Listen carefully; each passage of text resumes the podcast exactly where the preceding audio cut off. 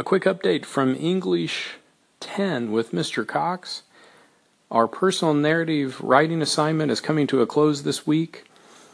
Students will be self assessing their work, uh, doing some reflection individually and also with peers who they received uh, feedback from during the writing process. And I'll be issuing marks for those. Uh, those uh, narratives. Uh, by the end of the week, you should be able to see those in campus. Uh, we had a lot of people write personal narratives. Uh, the option one was between 500,000 words. Uh, we had several use verse or poetry, which was another option we gave them. No one opted to try a graphic novel or comic book, comic book version of their personal narrative, and I imagine that might be due to just some time constraints for this assignment.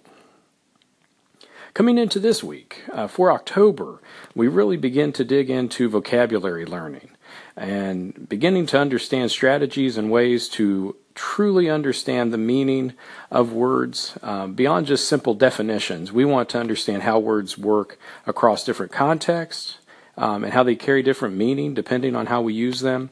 To kick us off, I'm gathering voca- top five vocabulary words from my grade level team in science, history, even math. And we'll be looking at those words in English to figure out um, more about how to understand their meaning and perhaps what words work uh, or help us across the disciplines. Uh, really trying to integrate some of the vocabulary learning happening across our classes um, in their minds. This week we'll also begin um, our article of the week. So each week going forward, we'll have an, an article that we'll study in some depth. It will be an article on some type of current event and it's really a place that I'll be working with students to understand how to navigate the variety of ways informational articles or nonfiction articles are put together. Um, my hope is this will help them across their other courses where majority of what they're reading is nonfiction or informational of some kind. It also will be a lead into reading of nonfiction uh, throughout the course uh, this year in English 10. Those are a couple things on the horizon. Um, again, I should have marks in campus by the end of this week or early next week on um, our writing standard.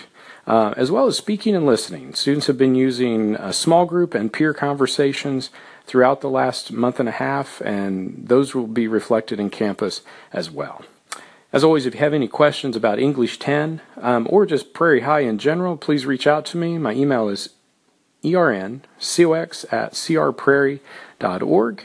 Um, I'm enjoying having your students in my class, and we're getting ready to just really dig into October um, and kind of the heart of the fall semester.